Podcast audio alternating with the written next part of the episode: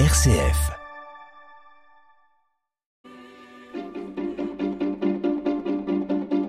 L'agenda des régions, les idées sorties des radios RCF.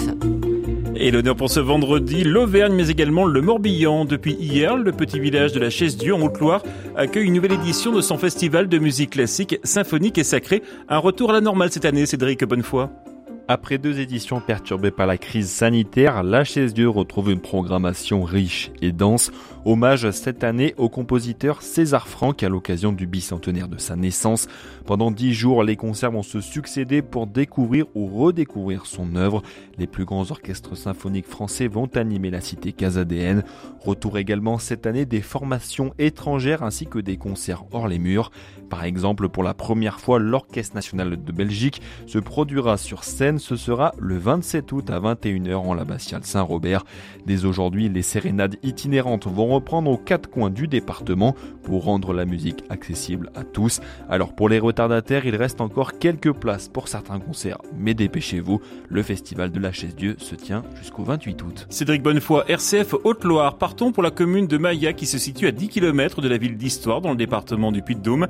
Un village qui abrite un trésor, une église romane de toute beauté, à découvrir tout au long de cet été, notamment lors de concerts que vous nous présentez, Laurent Siovio. Bonjour Laurent. Bonjour, effectivement, cette église mérite toute notre attention, un édifice qui vit en grande partie grâce à l'association Les Amis de l'église de Maya qui a pour but la promotion historique, culturelle et spirituelle de cet édifice. Et à propos de culture, eh bien, rendez-vous ce soir à 20h30 pour un concert du trio des âmes vagabondes.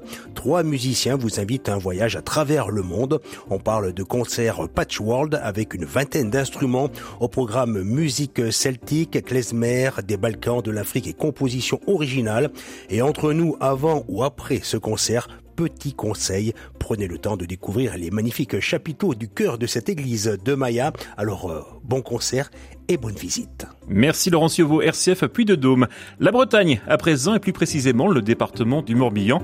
Alors même s'il est encore tôt pour penser au repas, pour beaucoup c'est une proposition alléchante. Nous allons parler de l'andouille de Guémené et l'on retrouve pas seulement dans l'assiette, car c'est aussi un événement de votre département. Pierre Giraud, bonjour Pierre.